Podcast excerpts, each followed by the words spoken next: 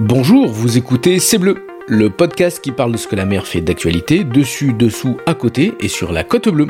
Je suis Jean-Michel Roch et je vous souhaite la bienvenue sur C'est Bleu. Ce podcast est réalisé en partenariat avec Maritima au profit de la station SNSM de Carreau. Depuis 1868, ces femmes et ces hommes sauveteurs en mer bénévoles risquent leur vie pour aller sauver celle des autres. Dans la vie civile, ils sont marins, mécaniciennes, architectes, ingénieurs, profs, sapeurs-pompiers, retraités, électriciens et en 15 minutes, ils aillent pareil dans le calme plat ou la tempête, de jour comme de nuit, été comme hiver, pour prendre le large. En 2023, une nouvelle page de la station va s'écrire avec l'arrivée d'un navire de sauvetage hauturier de première catégorie. Mais avant son engagement opérationnel, la station SNSM de Carreau devra financer à elle seule 25% du prix total de ce bateau de sauvetage de nouvelle génération, soit 400 000 euros. Telle est la plus grande mission des sauveteurs en mer pour 2022. Alors soutenez-les en faisant un don sur station-carreau.snsm.org ou en venant les rencontrer sur le port de Carreau. En soutenant par vos dons les sauveteurs en mer de la station de Carreau, vous participez à écrire la grande histoire du sauvetage en Méditerranée et sur la côte bleue. Bonjour, bonjour à toutes et à tous. Si je vous dis que la mer Méditerranée est une source d'inspiration des plus anciennes odyssées, qu'elle est depuis des millénaires le théâtre d'innombrables aventures, rencontres, histoires, depuis l'Antiquité, ces eaux nous évoquent à travers les civilisations égyptiennes, phéniciennes, étrusques, grecques, romaines, visigothes, byzantines, arabes, italiennes, espagnoles, vous allez me répondre quoi? Eh bien, je vous répondrai du tac au tac, l'art et la culture. Aujourd'hui, dans ces bleus, nous allons embrasser à travers un de ses enfants toute la culture et l'art en Méditerranée. Pour nous raconter son histoire et ses aventures liées à la Mare Nostrum, je suis reçu par Daniel Zanka, je vous remercie de m'inviter. Je suis artiste, peintre, sculpteur et designer euh, parce que j'ai fini par euh, vivre euh, autour de cette idée qu'il fallait absolument que je crée quelque chose qui a du sens dans ma vie. Et euh, je suis très très lié à, à la Méditerranée et, et, à la mer euh, profonde. Voilà. Daniel, merci, merci de nous recevoir ici, merci de, de, recevoir euh, les auditeurs. Alors nous sommes où exactement? Alors nous sommes dans mon atelier que j'ai depuis plusieurs années, plusieurs décennies à Port-de-Bouc. Mais tu vis sur la côte bleue Et je vis à Carreau sur la côte bleue, oui. Je peux pas me passer de la mer et de sa présence. Hein. Voilà, parce que il faut le dire, tu es un enfant de la Méditerranée. Absolument. C'est, d'où viens-tu euh, Raconte-nous tout, voilà, on veut tout savoir. Alors, moi, je suis né euh, en 1957 d'un père sicilien et d'une mère auvergnate en Tunisie, oui. à Tunis, et j'ai grandi à Carthage, près de Salammbô. Euh, et mon enfance a été très marquée par, euh, par euh, la culture romaine, italienne. Nous allions à l'école française, la mission française, et on avait la télévision italienne le soir, et donc on était le cerveau mixé complètement voilà, un, avec un la culture toute méditerranéenne. Toute méditerranéenne, parce que j'avais des copains tunisiens, euh, maltais, euh, napolitains, siciliens.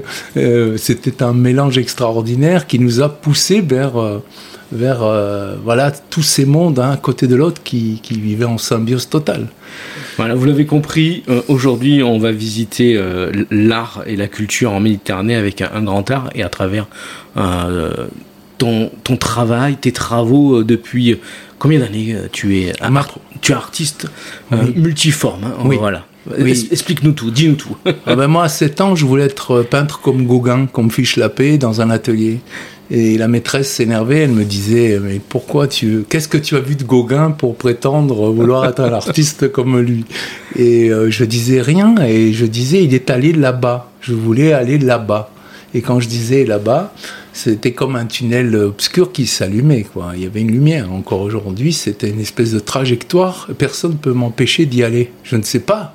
Je ne sais toujours pas pourquoi je suis un artiste, mais je veux comprendre à travers mon œuvre euh, qu'est-ce qui s'est passé dans ma propre existence, qui je suis intérieurement? Je, je, je, veux découvrir qui je suis et je veux faire partager aussi ce que je vois, ce que je ressens en, par anticipation à, à, à mes congénères. Donc ça c'était et aux tu... enfants surtout. D'accord. Et donc ça c'était quand tu étais tout petit oui. à, à Tunis, à, côté de Carthage. Voilà. voilà. À Salammbô, oui. Salammbô. Euh, Salammbô, euh, on a grandi euh, pas loin de la villa où a écrit euh, Salammbô, notre ami Gustave Flaubert. voilà. Et on était impressionnés parce que dès qu'on grattait le sol pour aller planter un basilic ou, ou, du jasmin. Ou, du jasmin ou je ne sais quoi, euh, ma tante m'appelait et, et, on découvrait des, des, pièces romaines. On faisait le tour de. Quand le couffin, le panier était plein, on allait le porter à un monsieur qui était assis euh, devant un cabanon en bois et quand euh, il voyait tous ces toutes ces découvertes. C'était des morceaux de pavement, de, de, de mosaïques, des bouts d'amphores, des bouts de vaisselle, des assiettes. Et il rangeait ça dans des, dans des boîtes, en, dans des bouteilles en verre, les grosses bouteilles. Des jarres, voilà. Voilà, des jarres en verre avec euh, le, le, bouchon en aluminium, là, comme on mettait les bonbons à l'époque. Hein. voilà, donc c'était fascinant de, de, gratter et ça m'est ça m'est resté, ça. Donc très Cette tôt... idée de découvrir un trésor. Moi, je veux découvrir un trésor. Euh, ce trésor, euh, il est lié évidemment à toutes les images que j'invente. Euh, à ces, à ces guerriers que j'ai immergés, à ces bustes qui ont existé, qui représentent des gens qui ont existé, mais je ne sais pas qui c'est c'est cette intime conviction d'aller au bout. Mes héros sont Robinson Crusoe et, Christophe Colomb. Un, parce que si on enlève tous les outils de la modernité, qui on est finalement? Est-ce mhm. qu'on a le courage de recommencer? Qu'est-ce qu'on sait fondamentalement euh, faire? Qu'est-ce qu'on sait faire? C'est ça la question. C'est passionnant. Sur une île déserte, il faut tout recommencer à zéro. Qu'est-ce qu'on fait? Qu'est-ce qu'on peut faire? Tout ton travail artistique et euh, le questionnement, c'est ça? Oui. Parce que pour moi, l'art, il doit poser des questions. D'abord et avant tout, il doit poser des questions. Bergson, il dit quand on cherche euh, mhm. ses clés de voiture sur un bureau où il y a plein de dossiers, plein de choses, vous savez tous qu'on a des bureaux quand on bosse euh, encombrés, ben on ne recherche que les clés de la bagnole et dès qu'on les trouve, on s'en va. Mais on ne voit pas le reste. Et les artistes, hein, l'artiste que je suis, voit des choses que j'ai besoin de dire aux autres, j'ai besoin de communiquer. C'est même des fois très lourd à porter, quoi. Des intuitions, des... il faut les analyser, voir euh, à quoi elles peuvent ressembler du point de vue de la forme, du point de vue de l'esthétique, et, qu'est-ce qu'elles veulent nous dire. Est-ce que je suis découvreur de moi-même aussi en même temps, et, du coup découvreur des autres. Dans ton, leur montre. dans ton travail actuel, il y a euh, l'enfant que tu étais euh, à Carthage et ensuite, tu, es passé de l'autre côté de la Méditerranée. Tout à fait, en 74, oui. Et, tu as fait des formations mm, pour travailler, parce que tu as, travaillé sur plusieurs matériaux euh, pour travailler pour, pour des chars à voile. Tu m'as raconté en préparant l'émission. Oui. Tu as travaillé. Ça, c'est mon côté quand le milieu de l'art me, me, gonfler entre guillemets avec ses codes et mhm. critères euh, un peu hermétiques qui continuent à perdurer, j'allais euh, vers les chefs d'entreprise, vers les entreprises parce que je considérais que un chef d'entreprise, c'est quelqu'un qui à 2h30 du matin, il dort pas, il a il a il a l'image de l'invention peut-être du siècle.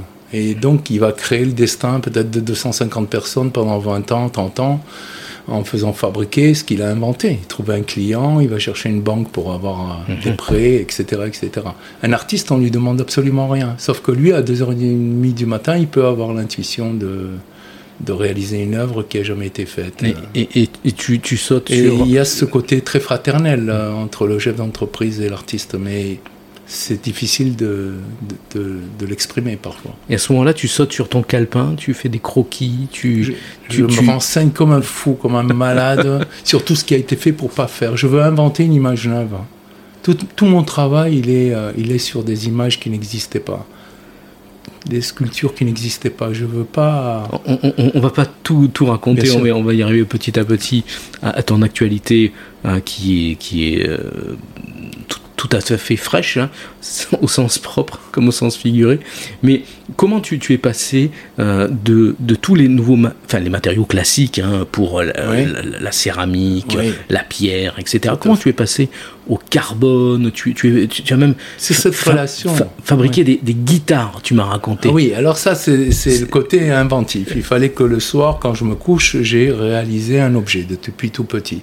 C'était un objet qui, allait, qui était un cadeau que quelqu'un allait voir, ou un membre de la famille, ou un étranger, un voisin, n'importe qui, pourvu que je le fasse, mhm. pour les temps à venir, donc pour le dimanche qui va venir, pour la fête. Euh.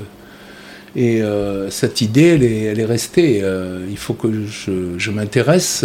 je, vois, je vois des absences de, dans notre société, je vois des trous. béant. Et donc du coup, ça me donne euh, l'élan initial. Ça me donne la L'envie. cette espèce de fil rouge qui va me conduire, euh, mais de manière très très forte. Quoi. Je vais avoir une énergie à consacrer à ça et euh, je vais y aller. Quoi. Même si on me dit c'est pas la peine, je, vais quand même euh, essayer de voir si on peut pas améliorer l'idée. Alors je suis très critique envers moi-même. hein. Je jette, je, je jette, je détruis. Je, je je montre pas tout de suite le premier jet. Hein.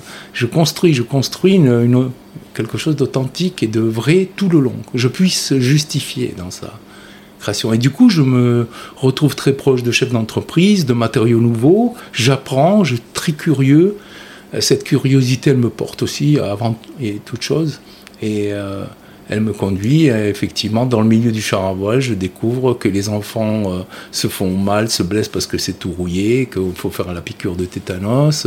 Euh, ils se cassent les omoplates parce qu'ils sont assis- alors qu'il vaut mieux être allongé. Donc c'est une expérience qui va durer 10 ans où je vais arriver avec les matériaux composites dans le monde du char à voile.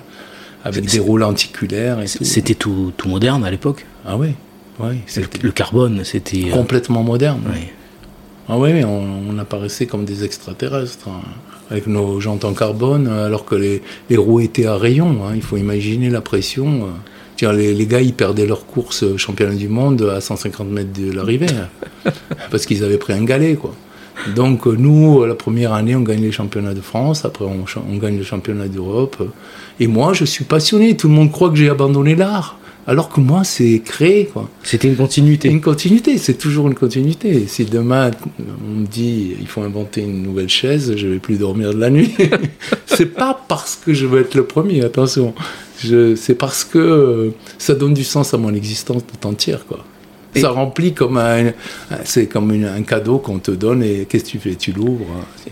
Et, tu, tu attends. et dans, et dans cet art, il y a toujours la mer, toujours la Méditerranée qui ressort. Oui, toujours parce que c'est vraiment le cycle, on peut dire, de, c'est comme les vagues, hein. ça vient et ça repart. Ce cycle-là, il est celui lié à, certainement à mon enfance, à mon père qui m'emmenait à 4 heures du matin pêcher au large, et à 8 heures, j'étais en train de faire mon interro de maths, et j'avais le cerveau qui avait vécu 5 heures ou 4 heures de pêche extraordinaire. Ce contact à l'eau euh, et cette nature, parce que quand tu es déjà sur l'eau en train de flotter, sans arrêt, euh, tu es en contact avec l'instabilité de la nature et voir à quel point nous, nous sommes nature et, et en même temps inadaptés à cette nature, puisqu'on a de la chair, on peut se blesser tout de suite. C'est essentiel pour toi, ça cette, euh, Oui, je le sens beaucoup. Plus je vieillis, plus je le sens aussi. tu, tu as besoin de cette relation avec l'eau, avec la Ah mer. oui, je peux pas vivre sans. Je peux pas vivre, sans. Elle m'apaise, hein, Mhm. qu'elle peut effectivement énerver. Hein. Faire peur aussi. Elle oui. peut faire peur et tout, mais moi j'ai j'ai 15 ans à nouveau, j'ai les cheveux noirs à nouveau. hein. Dès que je suis sur l'eau, je faut de- demander à mes camarades, à mes amis. euh, je, je- je redeviens l'enfant que j'étais. Et c'est pour ça que j'ai besoin de transmettre aux enfants aussi des choses, parce que j'ai pas oublié l'enfant que j'étais, et j'ai besoin de le reconnaître en, en face. Et je vais faire tous les efforts possibles pour l'émerveiller à nouveau, lui donner ce, cet émerveillement premier qui est, qui est capital dans une vie. Cette, euh, Aujourd'hui, on a un peu tendance à dire Oh, mais c'est la légende, il faut pas raconter des, des bêtises, euh, ce sont des bêtises. Non, mais les enfants, ils ont besoin d'un De ces imaginaire, de- bien sûr, bien Ouais. sûr. Et cet imaginaire, il peut être provoqué, comme je l'ai vécu moi, par un morceau de mosaïque euh, à Anterre.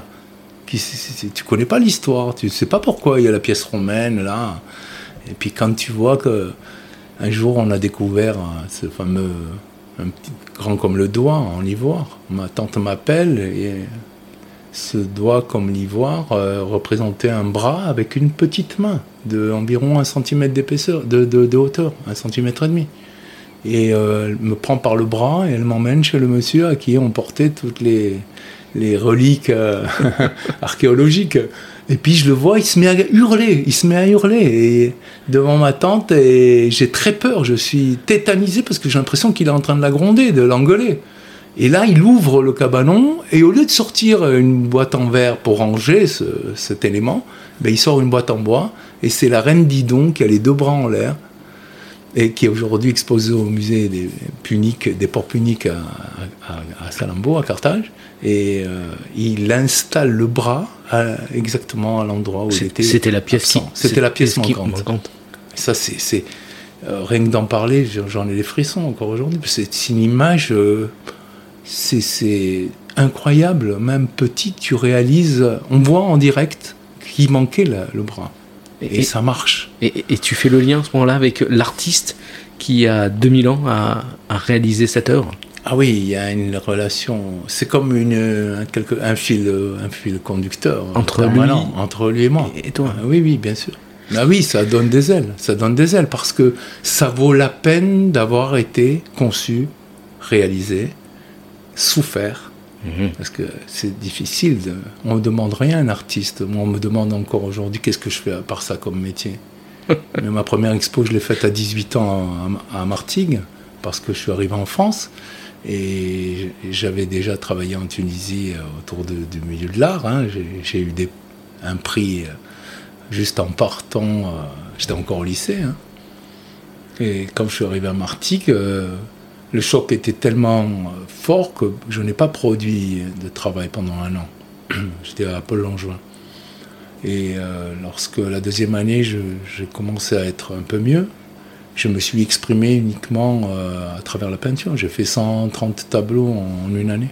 Une forme de respiration Je suis devenu une star, oui. Je suis mmh. devenu une star de lycée, puisqu'entre midi et deux, à la salle d'art plastique, elle était ouverte et Daniel y peignait.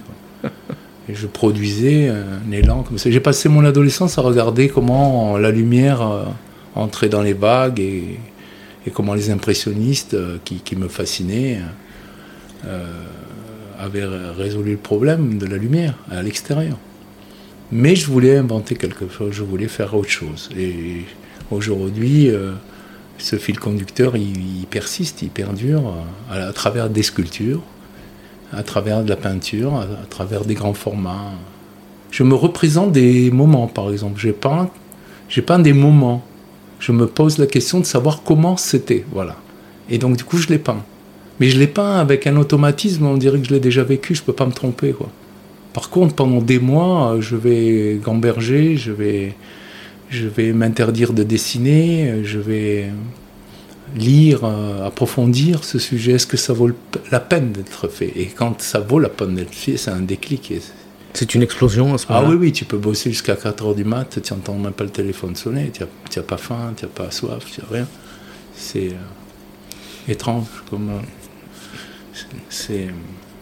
Peinture, sculpture, gravure, céramique, tu as touché à tout quoi. Ah ouais, j'ai pas fini. Et t'as pas fini? Non, je cherche des, nouvelles matières. Euh, je, travaille sur euh, des matières qui ont été oubliées, des, comme la caséine, du lait. Euh, j'ai envie de travailler autour de ça, de ces produits, de ces produits naturels qu'on a un peu mis de côté, réinventer un nouveau plastique, retraiter, recycler. Actuellement, je travaille sur du recyclage de bouteilles. J'ai envie de faire des choses. On va exposer à la Méjane bientôt à Aix, mhm. euh, une réalisation que je fais euh, avec des patients de l'hôpital Montperrin. Et je pense que le résultat est assez fort. Tu as exposé partout? J'ai vu en Croatie, en Italie. Euh, oui. Autour, de la Méditerranée, quoi. Tu as, exposé oui, partout. À en, Allemagne. En Allemagne. En Allemagne, il y a des œuvres dans, des parcs. Dans le lac de Constance, oui, il y a une œuvre à moi. C'était une thématique sur la nature. Mhm. L'idée, c'était où on se met d'accord avec la nature et elle va nous protéger sous forme d'une coupole. où on est en symbiose et ça fonctionne. On sera protégé ou alors euh, elle va nous manger. On ne résistera pas à sa, puissance. Et c'est une puissance qui s'exprime de manière silencieuse, hein, dans les interstices d'une faille, d'un beau monument qu'on a créé. Euh, pour notre euh, esthétique perso. Et puis finalement, cette petite faille va se recouvrir de champignons et tout, elle va s'aggraver, et puis, et puis euh, une graine va germer à l'intérieur, elle va éclater encore plus. Il suffit de mettre un, coin en bois entre deux roches fendues pour que, à la moindre pluie, les deux rochers s'éclatent. C'est un peu ça, cette espèce d'interstice euh, qui se développe, mais on fait semblant qu'on ne le voit pas, quoi. ça ne nous, ça nous concerne pas. En fait, si, ça, ça nous bouffe euh, les, les, façades de grands palais, de grands monuments qu'on a cru être au-dessus du monde. Cet environnement, euh, hors, hors, mer Méditerranée, c'est quelque chose qui te. Qui, tu, es en train de dire que on va être mangé ou pas du tout.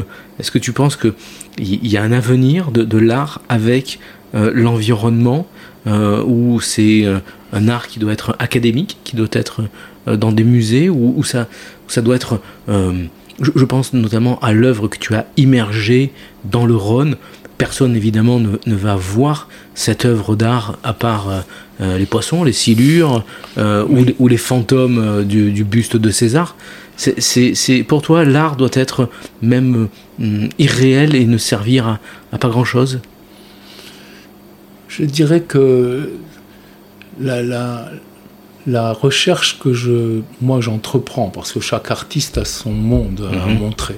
En fait, l'idée de l'art, c'est cette, cette euh, perception de choses qui sont pas visibles facilement.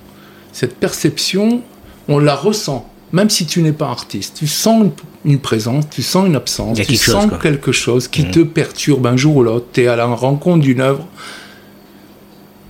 de l'esthétique, d'une image, et qui te bouleverse. Et il y a donc ce lien avec l'art qui est en nous.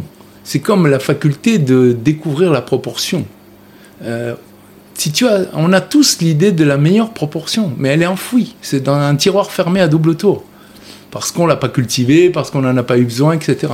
Mais on peut être très choqué de voir que cette perspective, cette, cette, cette proportionnalité des choses et des êtres et des, et des décors et de, et de la nature en général autour de nous, d'un palais, peut nous choquer, peut nous perturber. Donc ça veut dire qu'on a des outils qu'on n'utilise pas.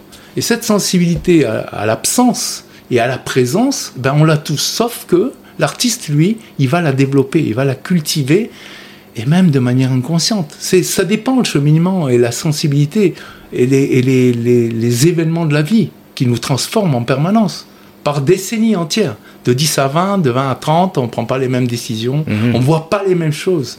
De 30 à 40, de 40 à 50. C'est fascinant parce qu'on ne sait pas ce voyage. On croit qu'il s'arrête. Oui, Bergson, il disait que je reprends Bergson, j'étais fasciné par la philosophie. Je pense que l'art et la philosophie. Ça se sent. Elles sont, elles sont, liées. Très liées, très liées. Et euh, il, pose la question de la mémoire à long terme. C'est pour ça que j'ai fabriqué mes vis Parker pour expliquer que, en fait, euh, la mémoire, euh, c'est fixer sans arrêt des choses, des événements. Hein, de, quoi je parle de, ce que j'ai fixé enfant en découvrant euh, une mosaïque ou une, pièce romaine enfouie à quelques mètres des ports puniques. Bon, on ne fait que fixer des odeurs, des moments de notre vie dans cette mémoire. Et il dit, OK, la mémoire à court terme, ça me permet de suivre le discours qu'on est en train d'avoir. Euh, tu peux me répondre. Euh, la moyen terme, c'est on se reconnaît dans un mois dans la rue, on se dit bonjour, comment tu vas? Et puis celle à long terme, elle sert à quoi? À quoi ça sert que je me souvienne de, des moments de mon enfance où il fallait vite rentrer à la maison parce que le château que j'avais fini, eh ben, je ne pouvais pas l'emporter. Donc euh, j'ai passé des années à dire il faut absolument que je ramène le château fort euh, à la maison. Donc je vais inventer un système pour me faire des traces en sable et j'ai travaillé des empreintes euh, en sable pour pouvoir les avoir devant moi le temps que je veux, pas les abandonner à une vague. Donc euh, voilà. Et, cette espèce de, conviction permanente que eh ben, faut faire les choses euh, de manière, comment dire, intentionnelle, ben, ça, ça, ça, ça porte l'artiste à réaliser un monde qui n'existe pas. Parce que quand tu as ton atelier, tu as une chaise assise, c'est bien beau, donc tu as l'atelier maintenant, mais tu vas le faire quoi? Quand tu as vu le David, quand tu vois, mhm. quand tu vois toute l'influence. Euh, Il faut se réinventer. De Gauguin, des impressionnistes, de Van Gogh, etc. Qu'est-ce que tu fais toi après ça? Tu veux inventer quoi? Tu veux dire quoi? Tu as autre chose à dire? Oui, j'ai des choses à dire. Et je l'ai dit. Euh, à travers aussi la liberté d'interprétation que peut avoir un regardeur de mon œuvre. Moi, j'aime beaucoup lui laisser la place à sa, propre sensibilité. J'aime qu'il m'appelle deux mois après en disant Waouh, dans l'angle gauche, j'ai vu quelque chose, parce que c'est toi qui l'as vu et donc ça t'appartient. Tu l'emmènes dans ton monde on, est parti très très loin. je rassure les auditeurs, on est bien sur le podcast C'est Bleu, euh, au profit de la SNSM. On parle bien de la mer, on parle bien de l'interprétation euh, que, que, la mer peut donner à un artiste. Et on va revenir un peu sur euh, ton actualité récente, hein, puisque la mer, on, le comprend, t'a inspiré, t'inspire et t'inspirera. Et puis dernièrement, tu, tu as fabriqué une œuvre monumentale que tout le monde peut euh, voir.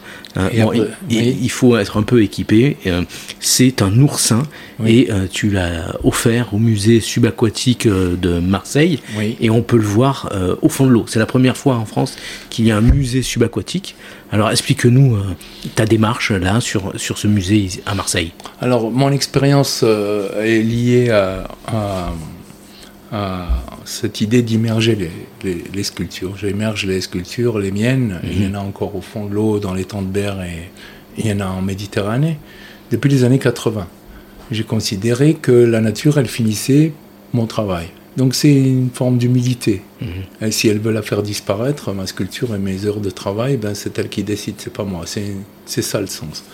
Et en plus, elle va me rendre une patine extraordinaire. Euh, je peux plonger pour aller la voir euh, et je peux la laisser au fond de l'eau aussi. Ça fait partie de ce trésor qu'on pourrait découvrir. Aucun enfant il pourrait découvrir s'il apprend l'apnée et qu'il tombe nez à nez avec un petit élément que j'ai fabriqué 30 euh, ans avant, 50 ans avant. Ça me plairait trop, cette idée. Parce que ça va révéler chez lui une fascination. J'ai été contacté. Je, te rassure, ce genre de, de sensation, euh, beaucoup d'enfants l'ont. Un grand comme moi a toujours des sensations quand on, on découvre quelque chose ici euh, sur la côte bleue. Euh, je pense qu'on a la même sensation. Ça. Quand on retrouve un petit bout d'amphore, évidemment l'histoire nous parle, l'art nous parle, mais là, c'est immense, quoi. C'est mm. un gros truc, hein. c'est un, gros morceau. oui, oui, oui. Ben, c'est un oursin, un test d'oursin exactement, hein, quand il perd les épines. Et j'ai voulu que ce soit un habitat écologique euh, nouveau. Donc j'ai collaboré avec les dix autres artistes. On a immergé une dizaine de sculptures euh, à 100 mètres du bord de la plage des Catalans à Marseille. On a une bouée de référence. Euh, et le, public peut aller gratuitement explorer ces sculptures et leur transformation. La mienne est creuse, c'est un vrai volume creux, une coupole justement, où il y a la lumière zénitale et on peut voir à l'intérieur. J'ai découvert des poulpes, des, déjà des oursins. Qui se sont accaparés Mais oui, bien sûr, ils sont dedans, euh, il y, a, y, a, de quoi faire. C'est très, très rassurant de voir la vigue s'installer à nouveau avec un béton spécial au pH neutre, fabriqué euh, par euh, Pierre Revol au centre de la France. Et c'est une, vraiment une, un travail un accomplissement, une continuité pour moi, un accomplissement pour euh, Anthony Lacano qui est euh, à l'origine du, musée. Du musée. Et euh, je le remercie d'ailleurs d'avoir perduré, et avoir été entêté à faire ce musée parce que c'était la première fois. C'était un chemin difficile ah pour lui. Quatre ans et demi quand même de, de, de, présentation. Il faut rassurer quand on fait quelque chose d'innovant comme ça. Il faut rassurer beaucoup de monde c'est pas facile. Quoi. Mais pourquoi tu as choisi euh, l'oursin? Alors, la, la, thèse d'oursin, hein. pour, pour, les gens qui, qui ne savent pas très très bien ce que c'est qu'un oursin, un oursin, quand il meurt, euh, il perd ses épines et on, voit euh, tous les, les, picots où sont. les rotules. Voilà, les rotules. Voilà, les rotules. Parce qu'un oursin, si vous restez quelques minutes en apnée au-dessus de lui, vous allez le voir marcher. Ça, ça, va pas très vite, évidemment, mais ça marche quand même. et pourquoi tu voilà, as choisi ce, ce, ce, magnifique euh, oursin? Tu pu choisir un hippocampe, euh, une sirène Tout à fait, j'adore les hippocampes aussi, et on en pêchait petit. Euh, j'ai choisi l'oursin parce qu'il est la représentation d'un monde clos. Euh, organisé mathématiquement, ça me fait penser à notre monde, enfin le monde de l'homme qui veut tout orienter, euh, aligner les villes, etc. Quand on voit des villes dans, ça fait, c'est impressionnant.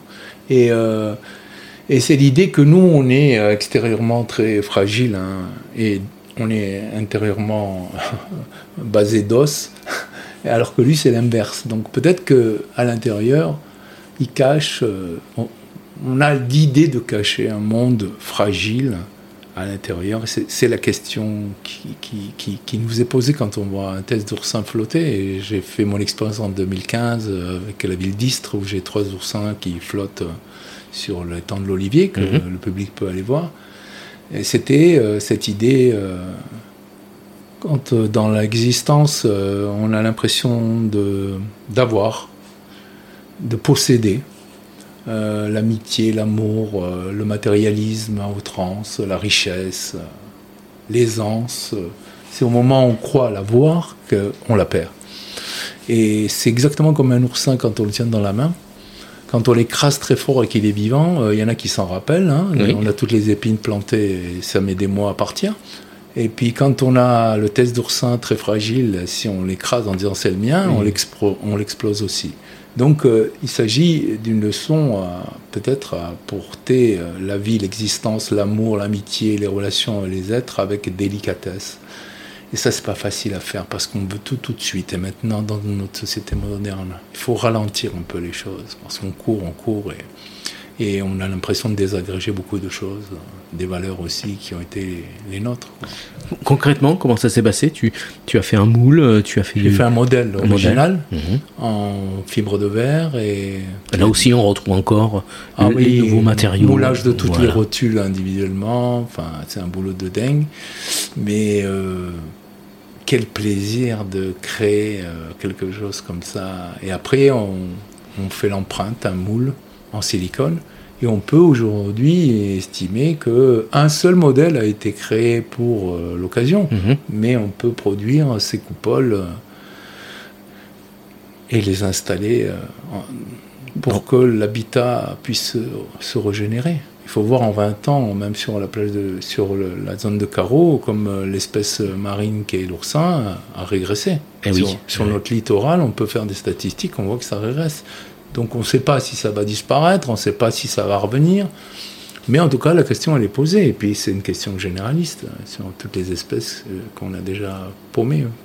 Alors, ça, c'est euh, en actualité. Donc, c'est au musée subaquatique euh, de Marseille. Vous pouvez aller le, visiter. Je vous, invite à, vous rapprocher euh, d'Anthony Lacano, euh, tous les sites internet, on en reparlera à, la fin. Moi, je voudrais, avec ma casquette de la SNSM, euh, rappeler un peu la législation, même si ce musée est dans la bande des 300 mètres et à 5 mètres de profondeur. c'est gratuit, tout le monde peut y aller, mais ne pas oublier que la, fameuse bande des 300 mètres est très importante en France on peut euh, se, faire heurter par un moteur yacht, par n'importe quel bateau qui peut aller un peu plus vite.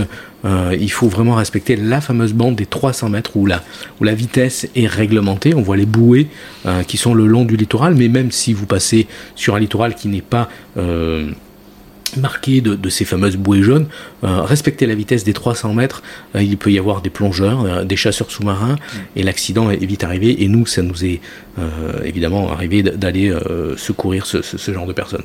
Voilà un peu les, recommandations que, l'on peut faire sur, sur ces fameuses distances des, des, 300 mètres.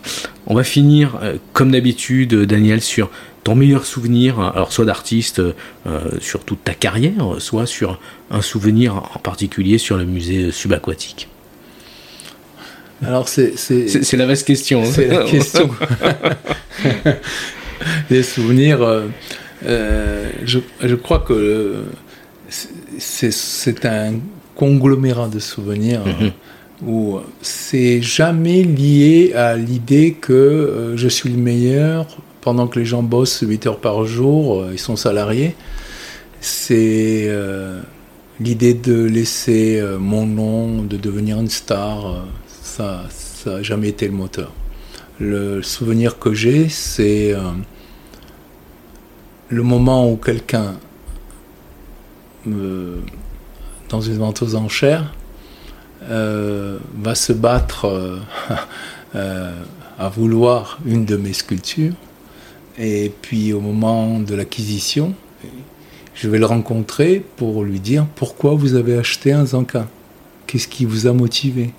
Et puis il me dit, euh, On était à Marseille, au, au Prado Mhm. Board. Euh, et il me dit, euh, quand j'ai vu la veille de l'exposition La Vente, j'ai cru que c'était quelque chose que j'avais perdu et qui m'appartenait il y a très très longtemps. Donc j'ai eu le choc. Et j'ai vu ce gars tellement ému. euh, je trouve que c'est l'accomplissement pour moi gêné, terrible. Parce que voir quelqu'un qui n'a pas la même histoire, qui ne Mhm. vient pas du, du même endroit que toi, qui, qui a aucune relation avec toi que tu connais pas, qui est capable de d'avoir une intensité face à quelque chose que moi j'ai créé, bah, c'est un lien universel. Un peu, ce, un peu ce sillage qu'il y a. comme à l'arrière d'un bateau Exactement. dans la mer, c'est que l'on que l'on crée et en même temps qui disparaît quelques minutes Voilà, après. exactement, parce que j'ai plus revu cette personne, je ne sais pas ce que, comment elle vit avec ça, mais il l'a porté dans son monde, croyant, en ayant l'intime conviction que c'était à lui et qu'il l'avait perdu et qu'il le retrouvait, comme un enfant retrouve un jouet. Je pense qu'on pourrait discuter des heures et des heures, mais malheureusement, il va falloir clôturer ce, Merci ce, beaucoup. ce- ce podcast. On va quitter donc le musée subaquatique de Marseille, on va quitter ton atelier, remonter un peu à, à la surface. Euh, merci beaucoup d'avoir parlé avec nous de tes arts, hein, avec un grand A et de ta passion pour la mer Méditerranée. Alors évidemment, si vous avez envie d'aller admirer les œuvres de Daniel Zanka, je vous invite à visiter son website, hein, c'est danielzanka.com, visiter aussi son atelier sur rendez-vous euh, à Port-de-Bouc. Euh, si vous avez chaud et vous voulez vous rafraîchir, vous cultiver en même temps, alors euh, chaussez vos palmes et allez plonger devant la plage des Catalans au musée euh, subaquatique de Marseille. C'est à 100 mètres de la plage et à 5 mètres de, de profondeur. Plus d'infos sur euh, musée-subaquatique.com. Bien sûr, n'oubliez pas d'aller soutenir avec Radio Maritima et TV Maritima les sauveteurs en mer avec vos dons sur station-caro.snsm.org ou vos achats sur la boutique de la SNSM. Euh, la belle saison arrive, il y a des euh, serviettes, euh, des maillots de bain, il y a plein de petites choses comme ça.